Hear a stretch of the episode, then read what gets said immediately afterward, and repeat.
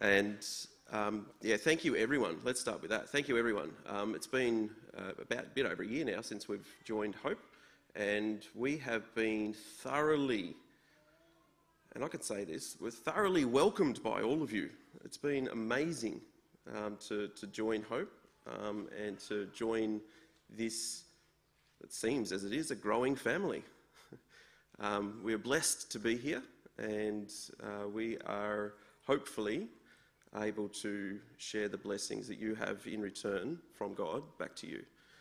Um, so I'm going to actually pray as well myself uh, to start because it is on Christ our foundation, um, and so I am relying on Him um, for this this time. So let's let's just bow our heads again.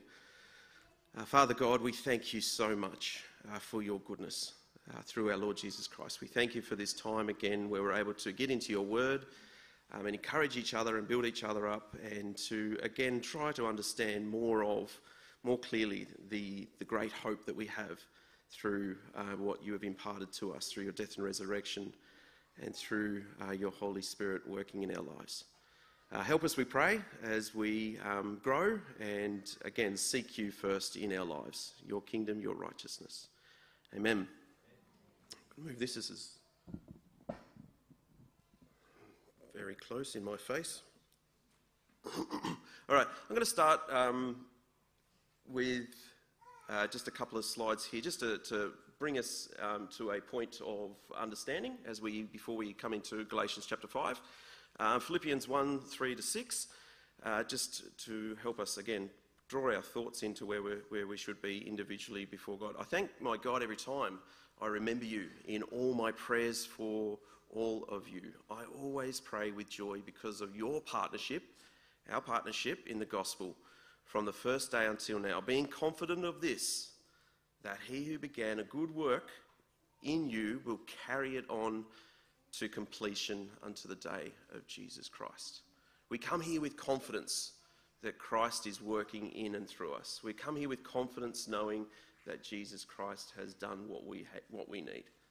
Um, and we stand together in partnership in the gospel to encourage each other, to build each other up, and to be there to walk this walk together. I love this verse. This one was a verse that was uh, prayed over me uh, when I was baptized, um, and I'm, so I'm carrying this one with me through my life. Uh, the second one, okay, got a bit of a do do do moment here with that picture um, a few rockets being launched. Um, are we awake? The point of this is are we awake? Are we looking around? Are we interpreting the signs and the times? What's happening? Are we awake? Are we ready for what God is doing at this time? I was encouraged by one, one gentleman, and he said, We have been born into the greatest era in all of history to witness during this time. And I thought, yeah, that's, that's a pretty profound sort of an understanding that, that you have been born and created for this time, for this season, for this generation. That's, an, that's a huge encouragement, um, but also brings great humility that's, that we require to be able to do it in a way that brings God the absolute glory. Um, but we also know that we aren't, this is not an easy path that we tread. Uh, we have an enemy push my buttons, there we go. Uh, we have an enemy. Um, and Satan's working, and unfortunately, um, he also wants to trip us up as we go. All right? So, in our awakeness, be aware of what's happening around us. Um, Satan wants to sift each one of us. Satan wants to try and get in there and, and twist us and, and try and upset the apple cart, so to speak um, cause us to stumble and cause us to stray from the truth. That's, that's what he's doing, that's his plan. Um, but God's got a greater plan. Um, and I'm just wondering, at this time, as a teacher, I use this next slide in my classrooms actually. Um, just an understanding, a, a simple philosophy. Where are we now? Where are you right now in your, in your faith, in your walk with Jesus, in your relationships with the people around you? Where are you right now? Where have you come from? Where have you come from?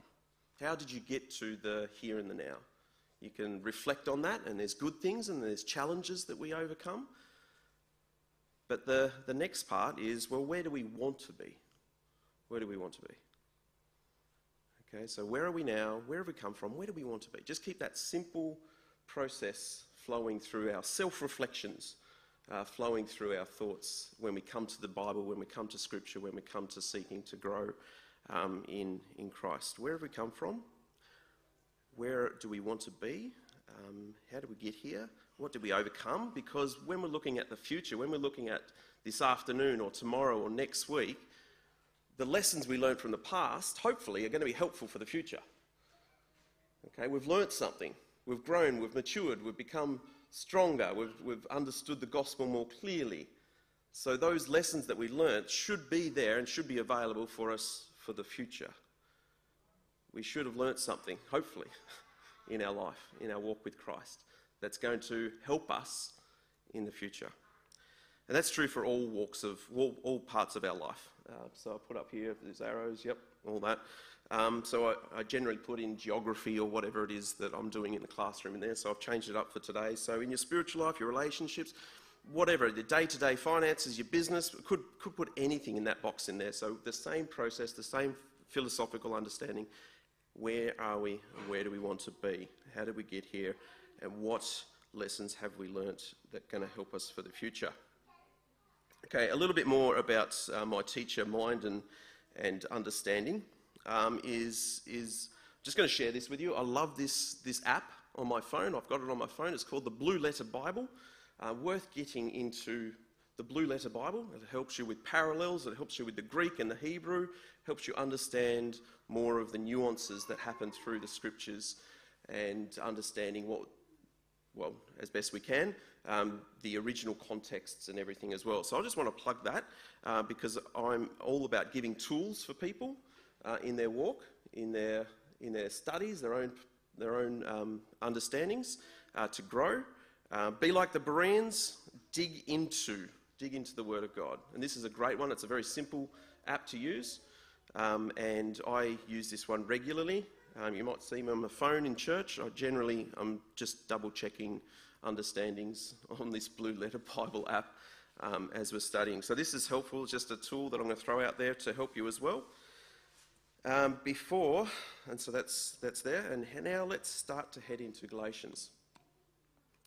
Okay. Galatians chapter 5. Thank you, Glennis, for reading that for us. Um, this morning, as I was just preparing for this, I've just come across a little, poof, another epiphany of how Galatians is structured, this, these 15 verses.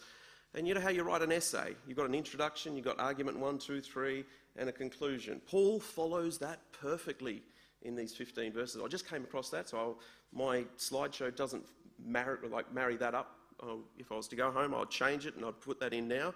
But I just I came across that, and so as we go through this, hopefully I'll be able to adjust what I've prepared and help us to see um, just this little introduction, um, the, the, different arguments, and the reminder, the conclusions that Paul um, is pointing us back to the truth.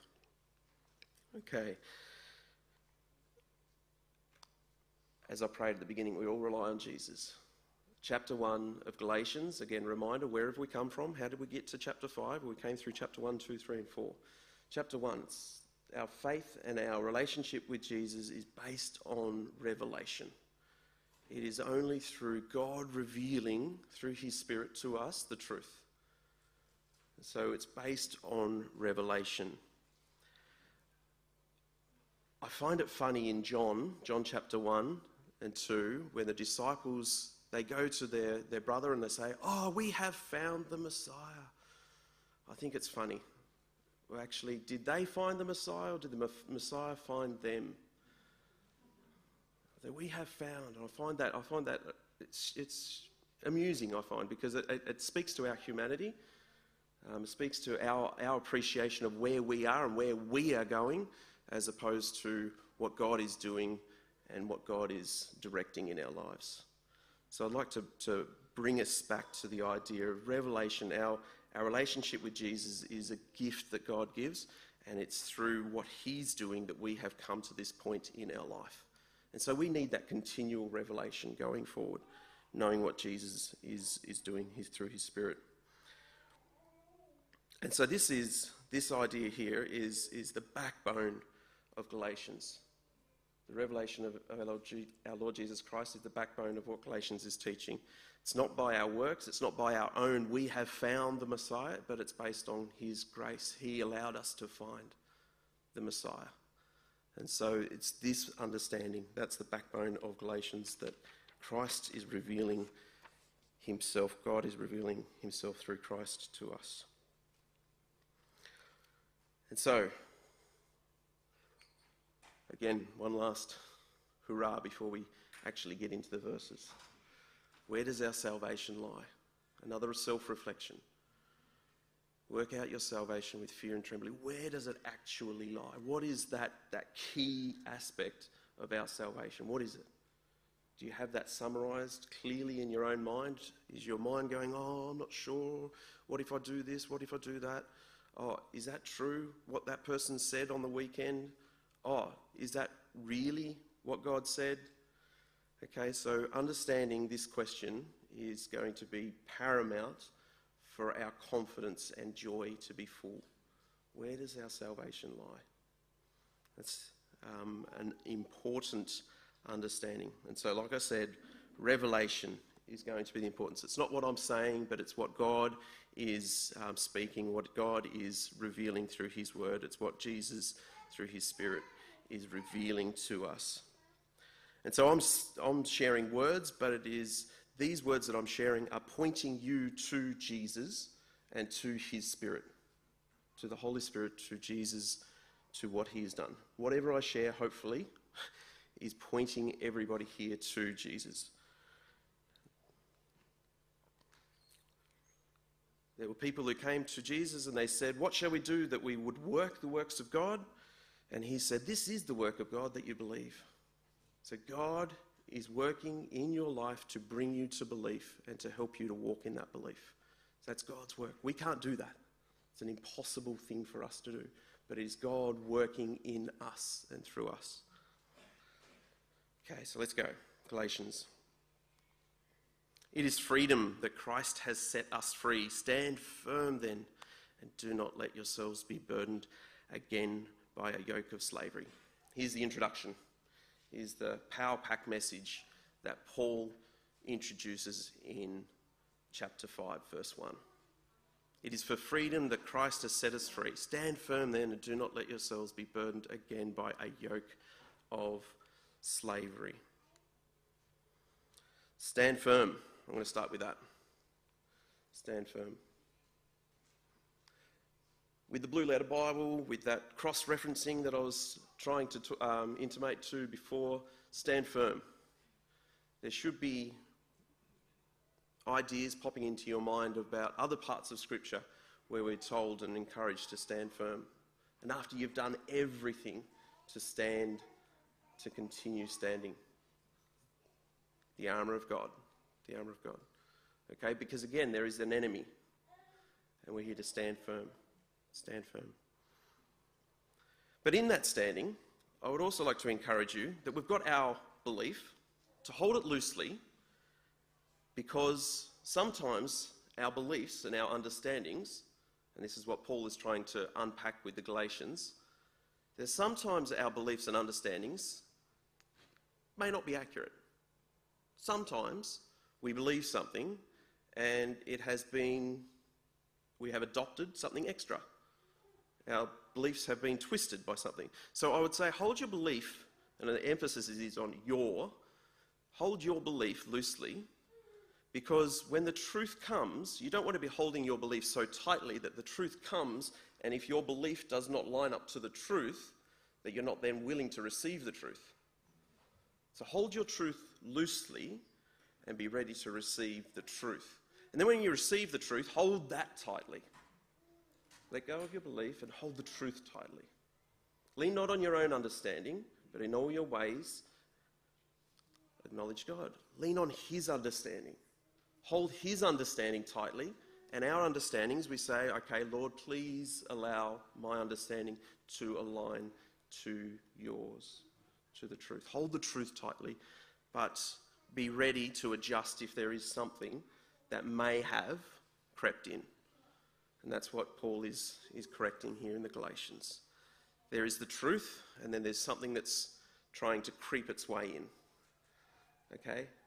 We've got to hold on to the truth, but if you're getting swayed by what's happening around, then be ready and able to accept correction and um, pointing back to the, the, truth. And so that's where we've got this, this uh, comparison between freedom and the yoke. These two words here freedom and yoke. So the yoke being a burden. Yes, Christ parallels to his yoke being light, but here just a, his yoke is freedom, whereas the yoke of slavery is not, not free. So we've got this contrast happening between what is freedom and what is the yoke, and I'll talk a bit about that later. And so then we've got Christ. Oh, my button, I've got to push this thing. Christ, Jesus. The gospel. Two parts to the gospel, keep it simple. God demonstrates his love for us. While we were sinners, Christ died for us. That is the gospel, part one. Part two is the fact or the ability for us then to believe and receive that. John 1:12, those who believe and receive. So there's a two-part aspect. So you can believe, the devils believe. Okay? But we've got to receive. It's got to be activated within us through the Holy Spirit. That revelation. Ding, the lights come on. There is a time in my life where I could say, definitely no Jesus there. And then there was a night that I can recall in my remembrance where life was born in me. And the lights came on, and boy, that was a good day. Yeah. I sang a gospel song for the first time in true worship. Up until then, I was singing songs, but then there was that one night that the gospel came to life in me. Jesus Christ, God's righteousness revealed. And so we have the gospel, and that's good. And then we have our understanding, which we need to make sure is good. Okay, so our position in Christ. I love this little picture, this analogy, this allegory, whatever you want to call it. Okay, the person standing up on top is the believer. Um, the waves down below, that's our life before Christ. Uh, the cliff itself, let's say that's the law. There is no way for that little person who is in the waves to be able to climb that cliff. There is absolutely no way. If you are being pommeled by those waves, give yourself two, three minutes, you're going to be exhausted you're not going to then be able to climb the cliff when the waves keep coming in. That's, that's, I think this is a pretty good, a pretty good description. So, what's our position in Christ? Understanding the gospel, and now, once we've received the Spirit, once we've received Christ, what's now our position in the gospel? And again, Galatians talks about somebody who is or has been standing on top of the cliff for some funny reason, decides to start climbing down. Why would you do that? Why would you start climbing down and start trying to solve out the issue, solve the issue of the law when you're set free from sin and the pommeling of the waves? Why would you want to try and climb down that cliff? No, get away from the cliff. Get away from it. Get away from the area where the splash zone is. So the devil's lies, they come and they, when we're on top of the cliff, they come and splash us. We get wet sometimes. Our understandings get perturbed. But ultimately, it's not going to wash us off the cliff. But if we're trying to climb the cliff, that's when the waves are going to do the damage. That's when the waves are going to wash us back in. So at times, there might be beliefs that come along and you could say infect our understanding but they're not at that point strong enough to wash us back off the cliff. We are in Christ and we have been given the gift of eternal life. It's eternal, it is not temporary. It is not for one day and then the next day it's not. It is eternal life when you first believe. When you first receive Christ, it's eternal. It's not temporary. Make sure that's clear in your mind. Okay, so back to that um, first, there was one other um, word that was um, highlighted. That was the word, does anyone remember? We had yoke and freedom, Christ, stand firm, and one other two letter word. Us. Us. Us. I think this is a good picture to, for us to try and understand us, living stones being built together, and sometimes the enemy breaches the wall. Sometimes the enemy comes along and breaches the wall.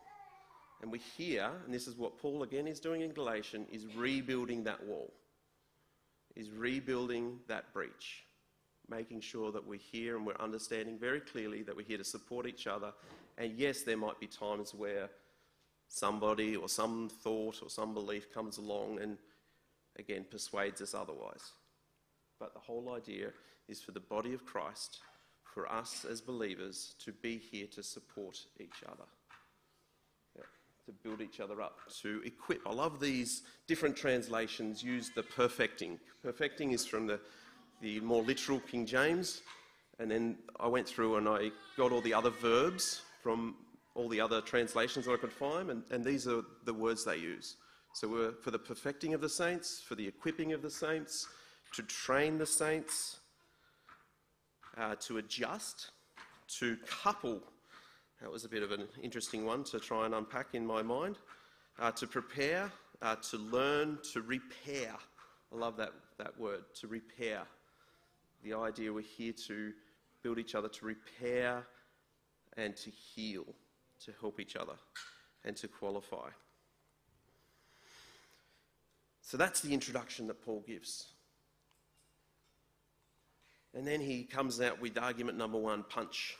Mark my words. Behold, mark my words. I, Paul, we're remembering, remembering who Paul was and who who he was Saul and Paul, Damascus journey. He's, of all Christians. I think he was the most qualified to be able to come and correct this issue in, in Galatians. He well understood where he stood in Christ, not by his own works, but by God's grace. Not by his own things that he could do, but Christ found him. He didn't find Christ, he was persecuting Christ. Christ found him. And so he comes and he's got this, this explanation about circumcision. And if you decide to go backwards, as in you try and fulfill the law once you've saved, then you're getting the, the cart before the horse. It's not going to work that way. You're not going to enjoy freedom that way. You're not going to enjoy joy that way. Because how does he qualify this argument? Because if you choose circumcision in this example, or if you choose this part of the law or that part of the law, you choose the whole law. So if you're standing on that cliff and you say, Oh, I'm going to see if I could climb up there, you've got to go right down the bottom and start again. You'll be thrown back into the waves. And that's what we're encouraged in Scripture. If you're you stumble at one part of the law, you're going to fall short on all of it. There is no way any of us can pick up the law and say, I can do. Because if you can do, you've got to do all. And that's impossible. Quickest way to understand this, and I encourage youth with this one, as you walk out this door, just don't sin. Just don't do it. Walk out this door after church, and for the rest of the day, don't sin. If you look at the law and what you've thought, what you've said, you'll quickly realize that no, I can't do. Very quickly. You need a Saviour. You need somebody to get you out of that mess. Don't think a bad thought for the rest of the day. That's my challenge for you. You'll soon realize you'll need Jesus. And so that's what it is. That's what Paul's saying in Galatians. If you think you can be justified by the law, you've jumped off the cliff.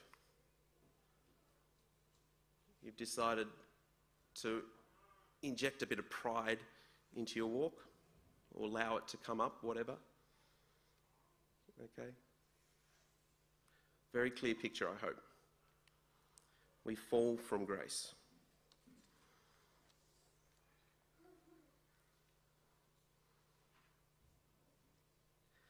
But don't be too hard on yourself. That's what I'd say now. Don't be too hard on yourself. I've got to check my time because I often go on tangents and get myself caught up in things. Um, don't get too hard on yourself because Christ on the cross, forgive them for they do not know what they're doing. Forgive them, they do not know. At times, we get caught up in our little blinkers, we've got our blinkers on, and we get so focused on something and we forget the truth. So don't be too hard on yourself because there will be moments like that. But as soon as those blinkers are removed, as soon as you've got time to stop running that section of the race and you're going, oh, I can do it, I can do it, just step back and believe the forgiveness of God again. Receive that again. And so, a quick picture, I'll run through this really quickly. You've got the law, that's the cliff. That's the cliff. Now, I've got them back to front. I should have, the waves are on this side. Now, don't get yourself confused because the waves are on that side now. Okay, the waves are on that side. The kingdom of this world, sin, Satan's dominion, death, separation, curse, punishment, condemnation, accusation, misrepresented, selfish, all that. All that stuff we hate. And we're saved. And we want to be saved, and we want to be in this side. We want to be up on the cliff. Kingdom of God, righteousness, Christ's dominion, life, communion, blessing, liberation, adoption, blameless, advocated, selfless. And so there's this the waves, the cliff. The laws, the cliff. We can't cross over from the right there to the left. We can't do that in and of ourselves. We needed Christ to come and destroy the work of Satan. We needed that. That's the helicopter to get you out of the waves. And so we're over here now. Thankfully, we're over here. We don't then jump back into Satan's dominion and try and get back to this side ourselves. No, we stay on this side. And for anybody who is in the waves, or if somebody has accidentally tripped off the cliff, come back. Come back. Shout it as loud as we can. Come back. Yeah. I use this analogy in the, in the classroom for um, negative behaviour of learning or negative behaviour in the classroom and positive. Come back. Why are you arguing? Why are you, why are you walking around? Come back. We want you to learn. We want you to grow. Come back to this side. I'm not going to join them in their argument. I'm not going to join them in their disobedience to their teachers. I'm not going to join them in that. But I'm going to stand there and say, no, this is better. So much better on this side. Come back. Come back. And that's what Paul is doing again in Galatians. He's saying, come back. And we've got this idea by faith we eagerly await through the Spirit I want our focus, we need our focus to be on the promises of God. We want our focuses, our focuses, plural, communally, to be on the Spirit, through the Spirit, the righteousness that we are hoping for. That day when sin is, we've got a new body, we've got a new, we are new, in the new heaven, new earth, we're waiting for that day. So we are waiting and we await eagerly. Wait on the Lord because he's waiting for you. Those who wait on the Lord will renew their strength. So keep your focus. Keep your focus on, on the work, the finished work of Jesus. Paul then goes on to again this you've got this left and right, you've got the freedom and the yoke. You've got the works of the law or um, the grace of God through faith, uh, through love. You've got trying to do it in your own power and trusting completely in Christ. And I like, I like this analogy. Is and Christ used um, the the pearl, the pearl that the um, the merchant went and sold everything to buy the pearl, pearl of great worth. I like the the, the analogy of having a diamond. Uh, let's say a thousand carat diamond, a massive diamond. Okay, and then using or wanting to fulfill the law is then going, oh, I've got this amazing, beautiful diamond. I'm going to put some tomato sauce on it. It's a bit weird. I tried to think of it was either that or toenails or something. Something, you know, why would I do that? You know, if you had a thousand carat diamond, what would you do with tomato sauce? You get rid of it. You get rid of the tomato sauce straight away. Okay, you want to see the full beauty of what it's worth. So you don't want to then cover it with something that has no value in comparison. Has no value. I'll leave that slide. Go on there. Okay, we've warned in scriptures about false teachers. We've got to be careful. Uh, warned about false prophets. Um, Peter and Jude describe them as spots and blemishes in your love feasts. We're here to love one another. We're here to enjoy communion, our love feast. And these teachings are like spots. What's a spot? Well, it was written by Peter, um, and the, the, background to that, the etymology, um, it's unclear what he was referring to. But if you couple that with Jude and the meaning that Jude brings through the word spot, it's a rocky reef so they are spots. It's not like a dirty thing on your shirt, it's like a rocky reef. If you go fishing and there's a rocky reef, if you hit the rocky reef, it's going to cause you to get shipwrecked. So a spot is actually a very dangerous thing. Okay? So there's these extra things that people teach that are very dangerous. We've got to be very careful. So the rest continuing on uh, through Galatians. You were running. You were running. You did run well. You were running. You did believe the truth. And so, who is it that has persuaded you otherwise? Who cut in and changed your thought? Who